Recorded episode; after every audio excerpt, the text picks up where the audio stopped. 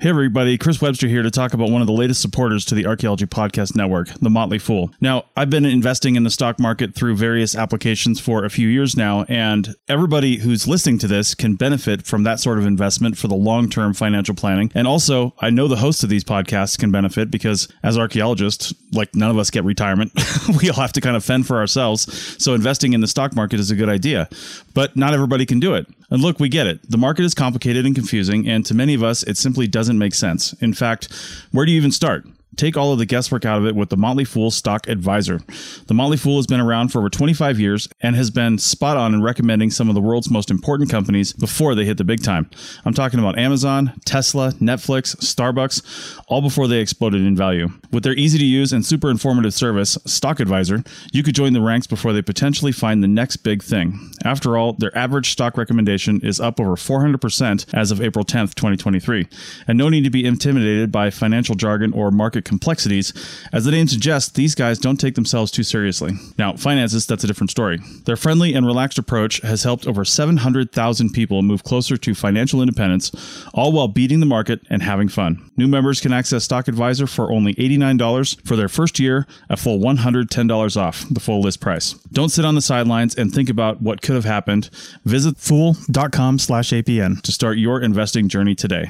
That's $110 discount off of $199 per year list price. Membership will renew annually at the then current list price. So again, check the link in the show notes of this episode.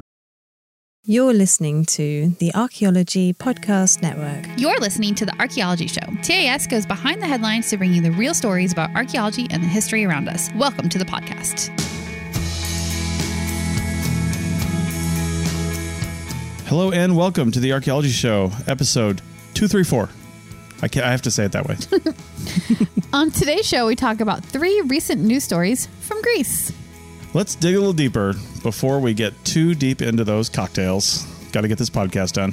Wow.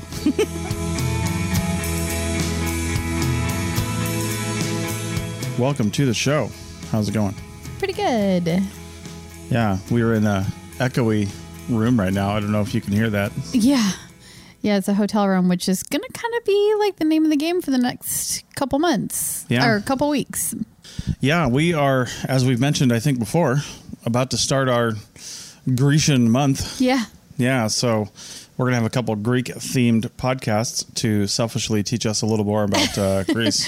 Yeah, because obviously we're super excited to go to Athens and see all of the really amazing archaeological remains and ruins that are there. And then we're going to a couple islands. So we're going to check out those areas. And basically, everywhere we go, we plan to, you know, see the ruins. Yeah. As as you're listening to this, we are waking up in Athens for the first time. Mm-hmm. We're we're starting on a cruise ship, so it's not exactly right, but it's taking us to Croatia too, it is. Yeah. which is super cool. Yeah, yeah. so we hope to see some really cool stuff up there. there's so much like even if it's it ranges you know you've Yeah. got the ancient stuff but then you've also got medieval and castles and cathedrals and all kinds of really cool things to see in all these cities so i'm sure Yeah. we'll have lots to talk about If we happen to be in Dubrovnik or Split, Croatia, and just find an undiscovered Greek city, I'm going to wonder what became of it. Much like a Greek city that was found in Afghanistan several decades ago. Uh-huh. And uh, yeah, that's what, our first article what, is about. what, what happened to it What happened to it? What happened to it? Yeah. First off, this article is from a, a, a I don't know, something like called a- Messy Nessy. i think it's like a travel blog that Yeah. started a long time ago and has become sort of legit because I don't know. This article, it really grabbed my attention because it's well written and I guess I don't know exactly how well researched it is, but you know, Yeah. just a little bit of poking around on the internet that I did, it seemed pretty legit and I don't know, it was good. It's definitely more descriptive and like those sort of flowery description kind of things. Less sciencey. Less sciencey. And so it made for a really fun read too. I I felt like so. And also, there's some really great photographs in this article. Yes. that really give you an idea of what you're what you're looking at. So, Yeah, yeah, definitely. as we start to talk about it, Yeah. This is an ancient Greek city, like we said, and it was found in Afghanistan in the 1960s. So kind of shocking that it would be so far east, right? yeah, And they named it Ai Khanoum, which means Lady Moon, and that was named after an Uzbek princess to, who had also apparently lived in this area at some point. So that's where the ni- name comes from. Okay. And there's also a really fun like origin story for it, which you know, let's just put a big allegedly in front of this story. Sure. But allegedly, it was discovered in 1961 by the then Afghan king Mohammed Zakir Charch, C H A R C H. Apparently, he was on a hunting trip and he noticed a fragment of a Corinthian column sticking out of the ground. And lo and behold, it was this hidden ancient Greek city that he discovered while on a hunting trip. Yeah. Sure. Wasn't there always a, a story? I, I think it was, I think it was truth, but turned into like urban legend. And it was something like down in uh, somewhere in like Maya country where somebody was walking along and tripped over a rock, is how the story goes. And it was Yeah. the tip of a pyramid in Right. a Maya city. I think that's all just like Yeah. urban legend. Yeah, a little bit, a little bit. I have no doubt that this city was discovered this way. Sure. There was probably a column sticking out of the ground. I just like have a little skepticism that it was like the king that found it, but maybe. Yeah. You know. I mean, I think I think the king probably killed the guy whose you know story that was, Like, and then just the like story. assumed the story. right. Yeah. So So, not long after it was discovered, a French team of archaeologists were funded to start excavating there. it's always a French team. Yeah. They just get all over the world. Every time we're talking about, Yeah. say, Africa, uh, even you know the Middle East, places like that, they're it's always French and German teams of archaeologists. Yeah, Yeah, for sure. nice.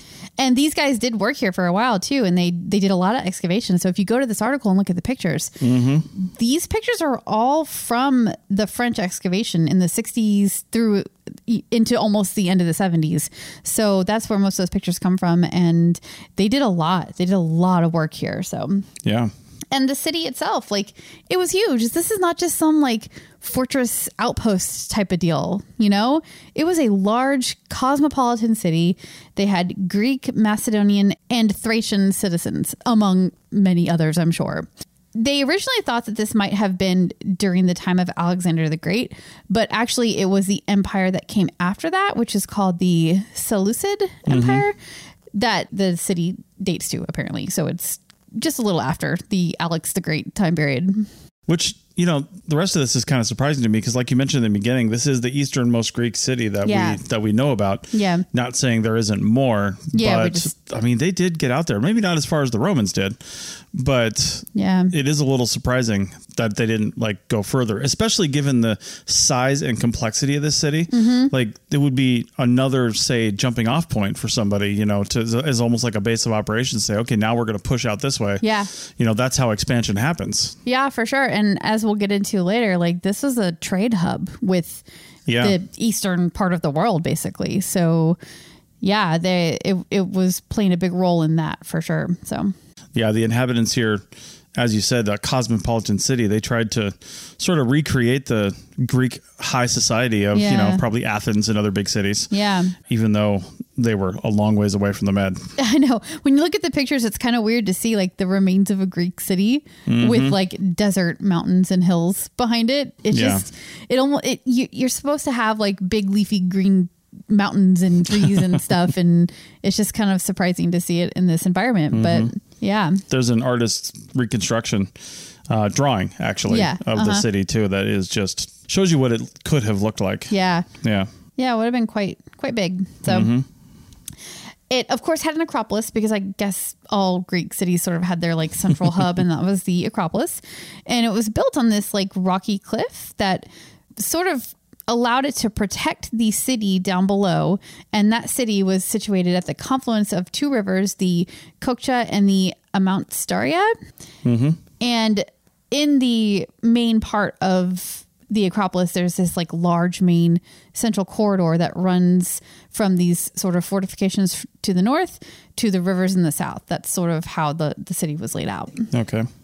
The excavations in the 60s revealed grand this is this is was a new term for me. Grand propylaea propylae, something like mm-hmm. that. P R O P Y L A E A. And that just means gates. So Yeah, they were large yeah. gates.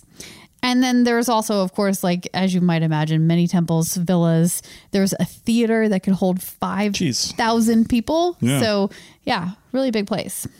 Yeah, that main corridor led to a grand palace, which was 350 meters by 250 meters, uh, about the size of our RV, and Um, maybe not. yeah, maybe not, and contained all the civic buildings, the treasury, the ruler's home. I mean, so this was like a real legit place, which again Mm-hmm. confuses me why we haven't found other stuff, which probably means we just haven't found other stuff. Yeah, you know, I mean, leading away. it- this like giant city couldn't have just been out there on its own, right? That's- like yeah. there, there must have been others. And on, I mean, I don't have the have the map of ancient Greek cities in my head or anything, but this definitely seems like one of the biggest ones I've heard of. So Well, not only that, but to feed that many people. I mean, if you had a theater that holds 5,000 people, what percentage of the population goes to the theater? Yeah. You know, probably not all of them. So there could have been, I mean, I would say tens of thousands of people yeah, here. there could have been. Yeah, How do you feed them?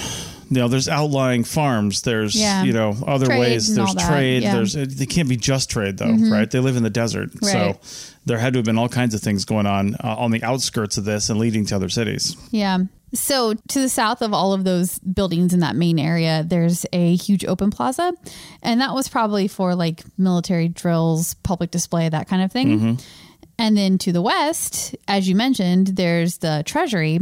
This is a 21 room treasury. So pretty pretty good size and it sounds Yeah. like it was kind of like almost a public storage place too like a lot of people kept their valuables mm-hmm. there and this is one of my favorite bits about the story is they found storage jars that had intact labels for the things that were stored Nice. in them so that w- included gemstones ivory olive oil incense various contracts and records and then of course i don't know if this was in its own container or just sort of in and amongst everything in the treasury but they found hundreds of coins there so So not only did the jars have intact labels, but the thing, the labels, there was still stuff in the jars that was adhering to the label. it, it wasn't this wasn't super clear because Okay. this is just like a news reporting this isn't Sure. scientific Yeah. like here's what we found this is just talking about the the place itself so yeah. Yeah.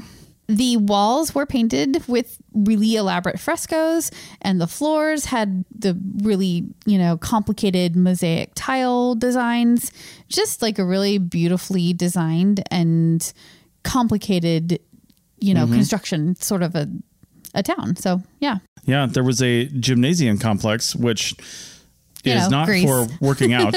yeah, gymnasium in, in ancient Greece was uh, basically like a like a learning center, like a library kind of thing.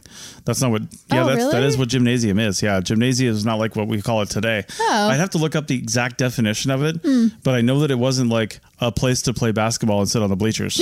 so, you know, uh, climb Okay. ropes and things. Yeah. Right. But there, that's why this comment here says there was a library in the gymnasium complex containing parchment fragments of works of philosophy as well as tragedies. Of course, the Greeks didn't have any happy things; they only had Greek tragedies. tragedies. and philosophy And philosophy philosophy. and tragedy that's what you got right I hope that's not what we have for the next month, but either way, yeah, well and i love that they had fragments of parchment too which just goes to show you the preservation in the desert Mm-hmm. you know you're going to get those kind of materials left over so Right. that's nice that they had that yeah. And as we mentioned, you know, there would there would have been a lot of resource gathering around the outskirts, which Mm-hmm. makes you wonder.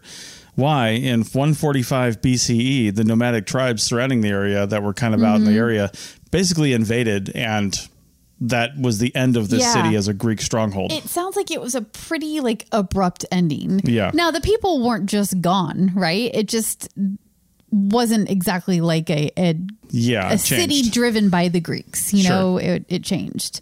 I always like to be careful about that because when a city changes hands, the people don't necessarily leave. They just it just Yeah. changes hands. You know, so it remained a prominent city and it was a trade center for this area after this nomadic tribe takeover. It is interesting that that was even able to happen. They probably like Yeah. got complacent, right? Like they're out in the middle of the desert. They control this whole area probably and they're just Mm-hmm. like doing their thing and all of a sudden the nomadic tribes came in and were like nope ours now see you greeks I can't remember. Does it did it say in the article when the city itself, even after it was stopped being like a prominent Greek city, like fell into ruin?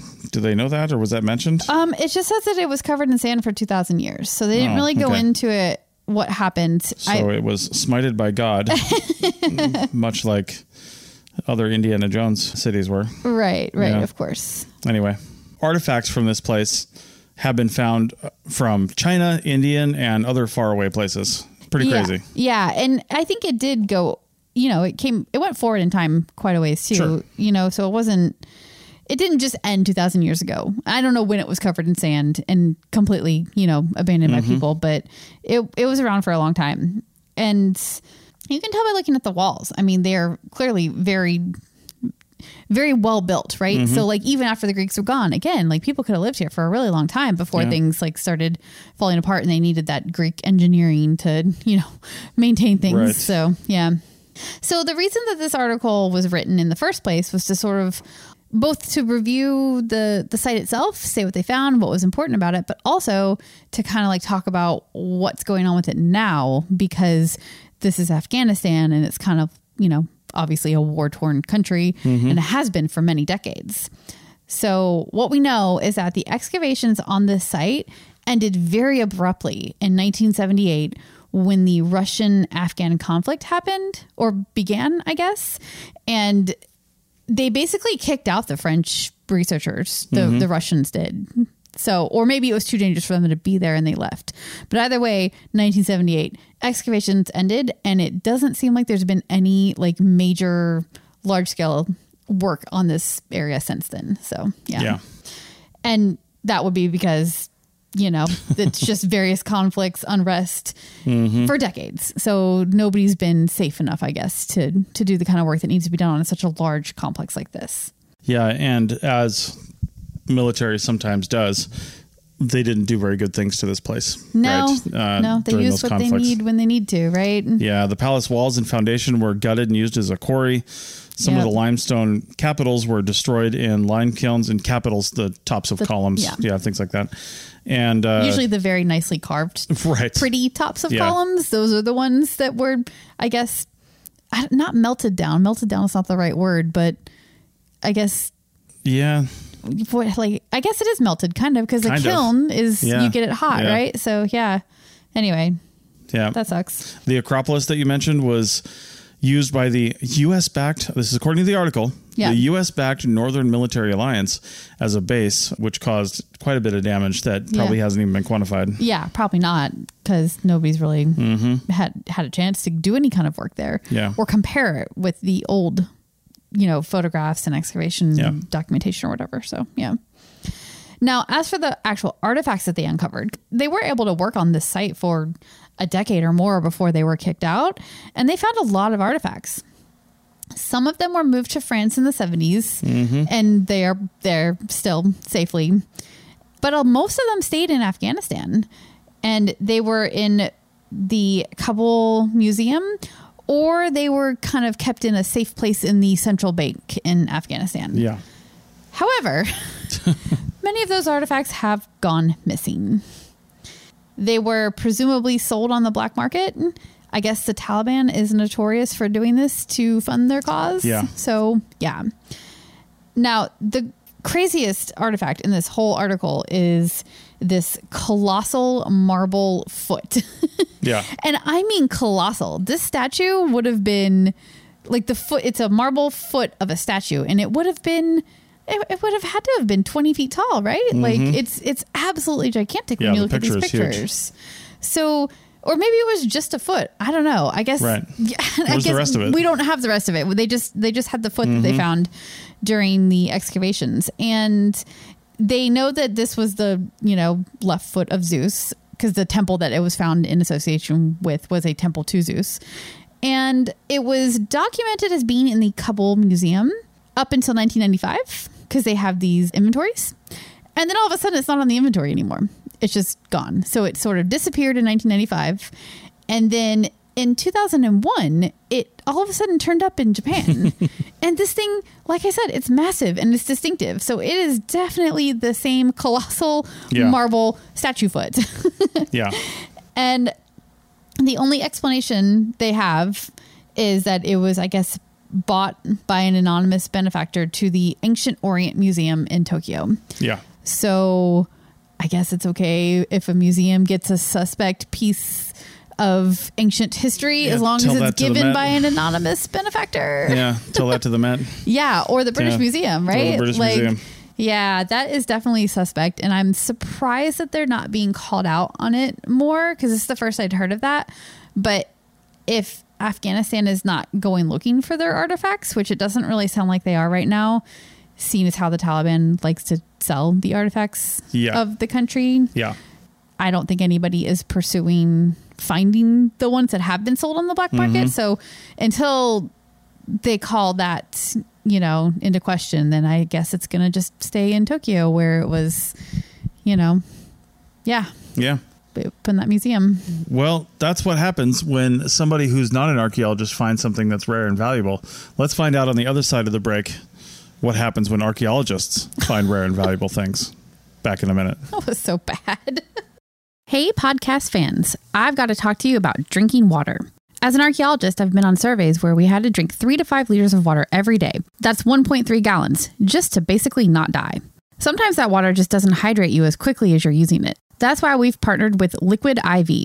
The small packets make it easy to take one with you to work, to work out, or on any adventure. I like the strawberry lemonade and lemon lime ones the best. Just put one stick of liquid IV into 16 ounces of water and get hydrated two times faster than with just water alone. And now with our partnership, you can get 20% off when you go to liquidiv.com and use the code TAS at checkout. That's 20% off anything you order when you shop Better Hydration today using promo code TAS at liquidiv.com. I came from a low income family that was that was struggling. You see how hard life can get. GC became a part of my life because I don't want my family to fall back into that. I never thought education would take me this far. I'm still young. I still have a lot to do in my life and just want to get things done the way I want with a good education under me. I'm Stacy and Grand Canyon University helped me find my purpose. Welcome back to episode 234 of the Archaeology Show. Three, four. 234. we won't get a, a number pairing like that again until 345. Yeah. If we make it that long. If we make it that long. We'll see. yeah, we'll see. All right. So, as I mentioned, archaeologists like finding things that are rare and valuable. and it's even cooler when it's an ancient marble lion head. yeah. I hope to see some of that in Greece. Ancient marble lion heads and other ancient marble things. Yes, definitely. I think we're going to see a lot of ancient marble things. So Yep. now we know that up at the tops of temples, you see these sort of like gargoyle things. Mm-hmm. That's that's what this article is about. So archaeologists have uncovered an unusually large marble lion gargoyle, which belonged to one of Sicily's ancient Greek temples. Yeah, and much like the last article, this comes from an, an upstart journalism place called Newsweek. I don't know. Yeah, not so much. Right. But this is another like just somebody got a wild hair and decided to write about archaeology one day kind of an article. Well, Newsweek So, likes clicks too. Yeah, they do. You know, the more the more they can publish, yeah. the more clicks they get. And the ancient marble lion head, I mean, come on, that's going to pull people in. Right. And the picture's really cool too. So Admittedly, that's probably going to be the title of this episode. fair. That is fair. Finding rare and valuable things. That's what the title is going to be. So right. much like the last article, this is Greek, but not in Greece, modern day Greece. Yeah. So this was in Sicily that this was found. And this marble lion head would have been imported to Sicily sometime in the 5th century BCE. If I, I there's something in my brain. I don't know why or where. I just thought of this. Wasn't Sicily at one point Greek Oh, it might have been. I'm not really before sure. Before it was Italian? Yeah, maybe. I mean, I'm it was a sure. separate like city state. Yeah. You know, on, on its own right. Yeah, yeah. And I, I just want to say that it was Greek or related more closely to the Greeks rather than Italy, but I don't know. I'm talking talking out of my uh, Yep. uh my gargoyle posterior. so right. yeah. So there are only nine temples in Sicily and southern Italy that are known to have a like gargoyle thing going on like this. And this one in particular is unusually large and it is carved from this from a Greek marble, you know, that's definitely from Greece and mm-hmm. basically all that together means it would have been very valuable at the time. So, yeah. The picture of this thing, it doesn't even look like marble to be honest with you. It's so weathered. yeah, it is Yeah. very I would not have thought that was marble. I would have thought it was some kind of some kind of sandstone almost. Yeah, it does look Yeah. very like rough, you Yeah. know? Yeah. For sure. So the researchers don't know what temple it came from. And we'll talk about why we don't know what temple it came from because that seems a little weird, but they do explain that later on. but there's a couple temples that it could have come from, and one of them is Temple E, in, and that's the letter E in mm-hmm. Selinunte, which is a city in Sicily. Or it could have been from a temple that has not been discovered yet. Sure. So, yeah. It's hard to believe that there's things in Sicily that have not been discovered yet. I know, right? Yeah. Or maybe it's from a temple that they didn't know had gargoyles. Like if they if most of the temple is gone and they just haven't found anything associated with mm-hmm. it, it could be from one of those temples too. They Yeah. don't know. Gargoyles like this are called simas, S I M A, and they are like we said, they sit up at the top of the the upturned edge of a temple roof. And in addition to being, you know, the protectors of the temple, They're also functional. they are also functional. They they would serve as a gutter and they'd have a hole at the back to drain water off of the rooftop. Yeah. Now, when we were first talking about this, and I was thinking gargoyle, that's Very that's like a very medieval. yeah, it's a very like monster looking thing to me. But this is very clearly a lion head. Yeah. I guess the term gargoyle maybe came to be known as the creatures that the like medieval Europe used Mm-hmm. in, in churches and other buildings and things like that. Whereas it sounds like in this case it's being used almost as an architectural feature. Yeah. know? Yeah. And gargoyle is our word for this type of thing on the roof, Mm-hmm. right? But obviously it has its own word for in you know, in the Greek context, which is simas. Yeah. And they yeah, they're way different from the medieval gargoyle that you're thinking of in your head. Yeah, for they're, sure. They're just heads. And Right. yeah, and they were functional too. So Yeah, and back in this time, the lions were pretty common. Yeah. In these depictions on on simas, as they're calling it. Mm-hmm. But you also see rams, uh, you know, sheep with horns, not ram trucks, and uh, dogs and other animals. Mm-hmm. What? There weren't trucks? I, I'm you know, they they did have trucks. They were called chariots, but you know, Yeah. they even had. I think they even had dually chariots. It was crazy. it was a weird time. Wow. They're usually terracotta or limestone, which would which looks like what this is to me. I'm kind of shocked that it's actually marble. I know, right? yeah, It's very so- surprising. and that's why this one is a little bit more special. Yep.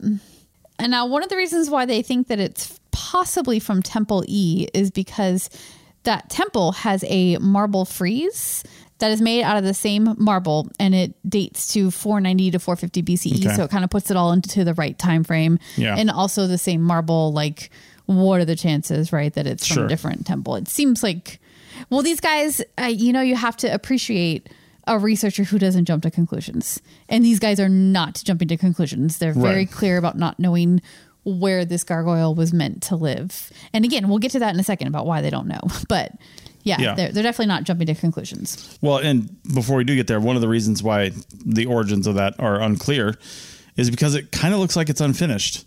Yeah. And, and wasn't maybe in its final destination. Yeah, exactly. They know it's unfinished because there should be a water outlet at the back, which Mm-hmm. would be for the draining. Because that was, I mean, they were protectors, but like the functional purpose was Yeah. to drain the water off of the roof, and that hole is missing.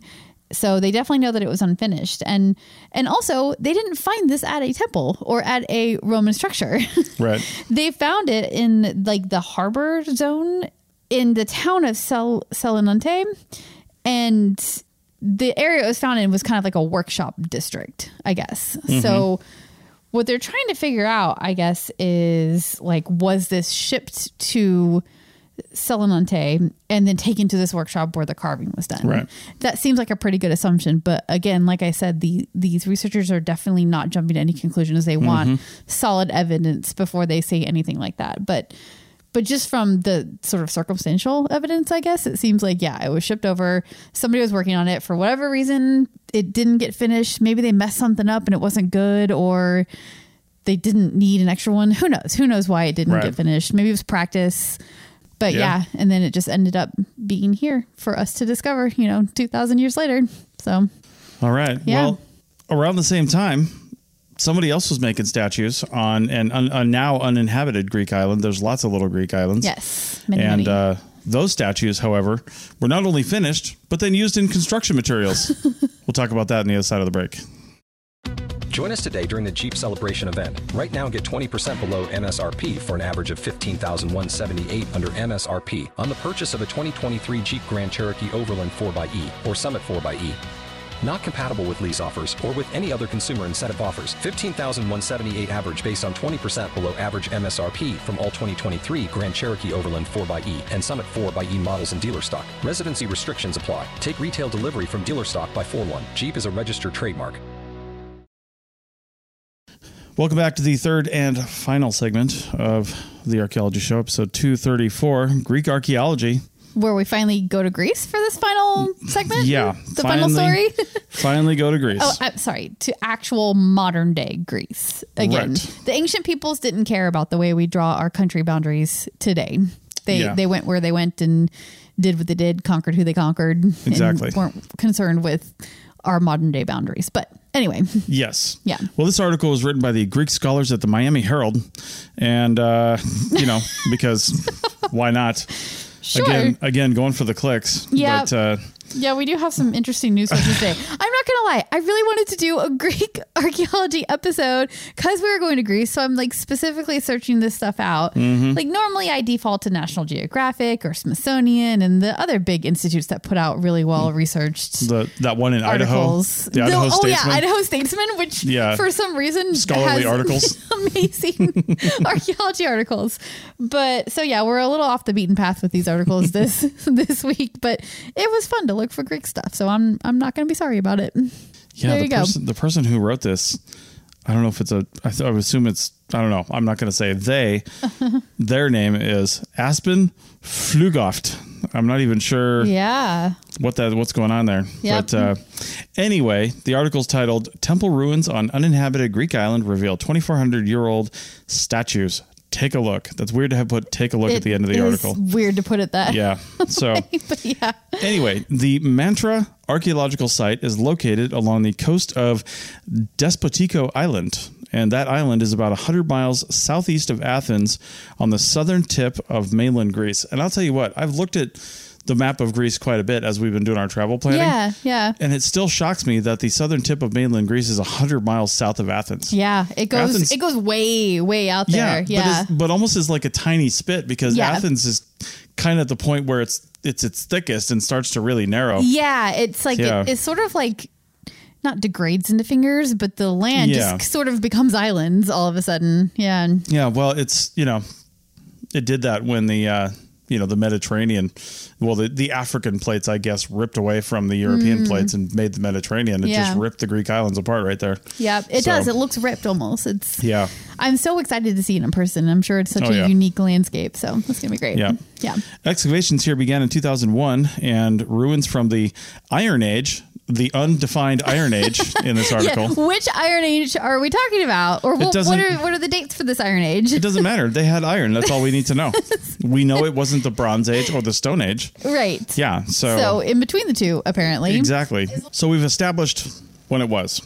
What it was was a ruined temple for the god Apollo. Archaeologists found several walls that they think formed the entrance hall, and there were several parts of a statue. Just parts, like a Just parts. dismembered statue. Yes. I think I listen to way too much true crime because I'm like, what were they doing? Why did they dismember the statue? What are they trying to cover up? What is going on Yeah. here? Yeah, exactly.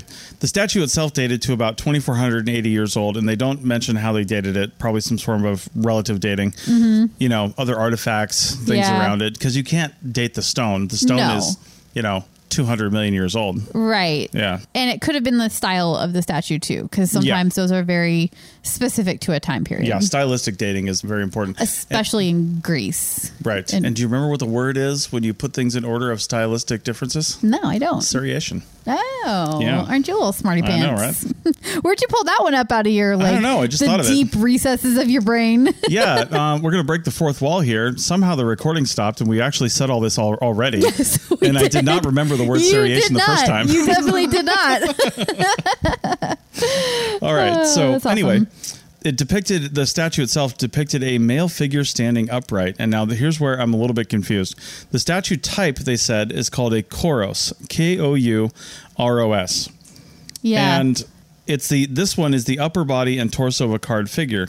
The lower legs, arms, and face are gone. So I was kind of like, okay, so is a Kouros a male figure standing upright, or is a Kouros Probably. the upper body and torso of a male figure standing upright? Is that a special thing? I would say that it's probably the whole statue. The dis- take the dismemberment out in this particular case Mm-hmm. because Kouros K O U R O S kind of sounds like chorus, which is like background performer kind of thing. Sure. These statues could be sort of that like stylized. This represents a man kind of a statue, and they all sort of look the same. That I could see that being Yeah, what those maybe. are. Yeah. Well, apparently, Kouros statues were popular in ancient Greek culture from about the 6th century BCE to the 4th century BCE. Mm, That's a pretty tight tight time frame, really. yeah, for like such why a not longer? I don't know, Yeah. but it means that you can use that style to to date this. I mean, you get a 200 year time frame all Mm-hmm. of a sudden, and that's actually pretty good for Greece. You know, Yeah. a they. I mean, there's thousands of years of history in Greece, Right. so yeah. Well, according to this next little bullet point I pulled out of the article, I think we answered the question. It, it is not just the upper body and torso; it's the young male figure, Yeah. which is a Kouros. Yeah. because young male figures were used as tombstones, monuments, and sometimes represented the god Apollo. They're not saying young male figures, torsos, and upper bodies. so, No, yeah, just the the full figured, right. Yeah. Full figured man. yes. Now, it's interesting that it's called a Kouros. I want to look that word up a little more because the Greek word for man is aptos, Hmm. not Kouros. It's a very different word. So, it's interesting. Maybe it means young man. It could be a totally different that's word. Agori. Oh, okay. Yeah. So, and Koritsi is girl. Oh, look at you Look at go. that. Hineka is woman. Wow. I know. Learning some Greek. Learning man. some Greek. Uh, Apollo was one of the most widely revered and influential of all the ancient Greek and Roman gods. You gonna break the fourth wall again? I'm laughing because I typed these notes up and somehow autocorrect changed influential into influencialo. Why would it mm. even do that's like a different language? Yeah, There's an like accent went- and everything. like went to Spanish or something. I don't even know. I don't think that's mm, Spanish. I don't think it is either. I don't know what it is. Italian? Anyway. Anyway, Oh man. So Apollo was worshipped as the god of religious law, prophecy, crops, and the sun, of course. I always think of Apollo as the, sun, god. Yeah. Yeah, for sure. Apollo and Ra, tight, super tight. right. Yeah. So Who was Apollo the twin of? He's a twin, right? There's day and night. I can't remember who he goes with. Well, there's there's yeah there's there's uh, dawn, day, and dusk. I think, Oh. and then there's wait a minute. Am I confusing? You're confusing it with the show that we haven't been able to go back and Foundation. finish because it's so complicated and I Yeah. forget everything that has happened. No, it's fine. We'll finish it. Yeah, we will. we will. Anyway, yeah. I, the god of religious law is something I didn't know. No, I didn't know that Yeah, either. I hadn't actually Yeah. heard that one before. The rest of it kind of makes sense. So it Yeah. kind of you know crops obviously. Prophecy, sure, why Sure. not? Yeah. the fragments of two other Koro statues were found in the area as well.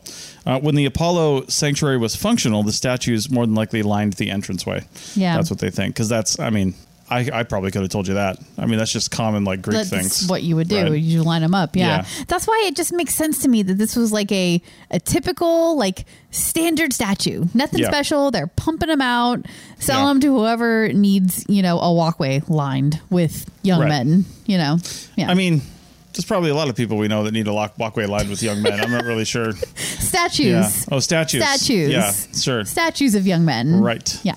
Anyway, here's the real cool thing. Yeah. First off, go look at the pictures because there's this one of the ones they pulled it. out of here mm-hmm. is really great. Yep. It, ju- it really is faceless with no arms and he's got legs but just no lower legs. Yeah, it's really crazy. But anyway, Do you think it was vandalized? Was it I- like well, I think so. Given the next picture we're going to talk well about. that Yeah. So, and I don't think it was vandalized because what they said was after this area was abandoned, or at least after the temple was abandoned, there's still people there. They're still Mm-hmm. Yeah. doing things, and they're like, But they don't care know, about Apollo anymore, or apparently not. whoever these statues were meant to be. maybe they just were like, "Hey, I don't think that's Apollo. Do you think that's Apollo? Yeah. no, I don't think that's Apollo. Great, hack that guy up, and we're going to use him in the in the building materials. I mean, it's stone, so you know, But just- don't reduce, reuse, this, like- recycle. Seeing this like head amongst these rocks in this wall, and then this like mannequin body also is Yeah. part of the wall is, That is pretty funny. Isn't that creepy? Like, can you imagine living in a house where like one of the stones is the torso of a statue? Yeah. That seems like it would be pretty creepy, but Yeah, it's pretty weird. but I love the attitude, right? Like Yeah. it's solid material. It's already there. It's kind of the right shape, at least when you decapitate it and break it up into two pieces. Mm-hmm. Yeah. So yeah, why not? Put some statues into your walls. Exactly. So, along with those sophisticated architectural uh, elements, they also excavated some new sections, indicating that they'd excavated some old sections of this uh, a while ago. But as far as this release goes, this press release, they excavated new sections of the water management system at the site, which included an oval water tank, which is hmm. pretty cool. I would. It looks like a something you would see as like a like just a, like a water catchment on like Yeah. a ranch or something like that. We've seen a lot of these things where you know seasonal streams come down from the hills in Nevada, and then ranchers basically just dam it up and one, divert and dam, and then Mm-hmm. Yeah. that's for cows to, to drink out of, you Right. know, or, or move it over to an actual cow pen, not cow pen, but like a water area. Yep, totally. And that's what this looks like. It's pretty cool. It's, it's a large inset stone structure. The stones line the edges, and a conduit runs out of one side and down to some other areas. So Yep. pretty sophisticated, really. Yeah, very sophisticated. I wonder It's if cool. it would have had something over the top of it, or just like open to the elements. Well, it depends on what they were using the water for. If it was just for Yeah. watering their animals or crops and stuff, like I I don't don't. think they drank purified water back then. I, I mm-hmm. think they would have drank whatever they got their hands on. True, but Probably if you're turned it into drinking water, you're probably more inclined to cover it so it doesn't get mm-hmm. all kinds of Maybe. stuff in it. You know. Yeah. They also found a four roomed building whose purpose is currently unknown, which is not too surprising if they Yeah. didn't really find anything in it. And some pottery that dated to the 5th or 6th century BC. Mm-hmm. So it all kind of fits. On the other side of the site, a 2,600 year old religious structure is being restored, and there's a super cool photo of that. One of the last ones in the article here. Yeah. Yeah, they're just trying to recreate the thing. It's so white. Yeah. It's really cool. Well, it would have been, right? yeah. You know, all the marble and limestone they used. Yeah, totally. Ancient Greece would have been extremely bright. Very white, bright. Yeah. yeah. totally. Yeah. So no, I love it. yeah, the photos show it in, in mid restoration with uh with it being a rectangular white columned building. Mm-hmm. So kind of small actually, to be honest. This little one here. Such an interesting thing that they have to do at this site because Yeah. these statues are being repurposed into building materials. So they have to obviously document the buildings that have the Mm-hmm. statues as part of them, but then they also probably have remains that date to Right. the time of the statue. So they're kind of like, okay, this statue here, which is now part of the wall, is actually probably from this earlier occupation that we have evidence Mm-hmm. of over here. It's like you're kind of like detangling this like web of reuse of Yeah. materials. It's got to be complicated, but also really, really neat. It makes you wonder what other stones were taken and reused that were Yeah. from other older structures too, you know? Yeah. Makes it hard for archaeologists, but it is really great to reuse things, so can't really fault them for it. Absolutely. Yeah. All right. Well, that's about it for this show. Uh, I'm going to pretend that it is real time and you're listening to this on Sunday morning uh, or Sunday early afternoon if you're on the East Coast of the United States or somewhere else in the world. And we are, you know, departing Athens on a cruise ship and we're going to Yep. go grab some dinner and a drink. All right. With that, we'll see you later. Probably get some feta too. You know, Definitely. definitely some feta. yeah, definitely. Yeah. feta. And probably a Greek salad. Yeah, I need tomatoes and cucumbers and Yeah. olive oil. Yeah. Yeah. For sure. athela uh, to euros. I would like a euro. Oh, just one? Just one euro. just one euro. See you next time. Bye.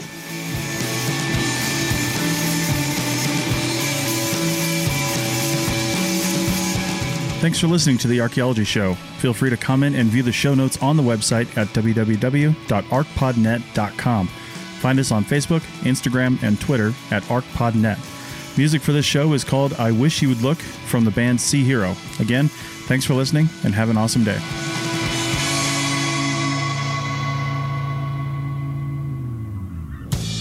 This episode was produced by Chris Webster from his RV traveling the United States, Tristan Boyle in Scotland, DigTech LLC, Cultural Media, and the Archaeology Podcast Network, and was edited by Chris Webster. This has been a presentation of the Archaeology Podcast Network. Visit us on the web for show notes and other podcasts at www.archpodnet.com. Contact us at chris at archaeologypodcastnetwork.com.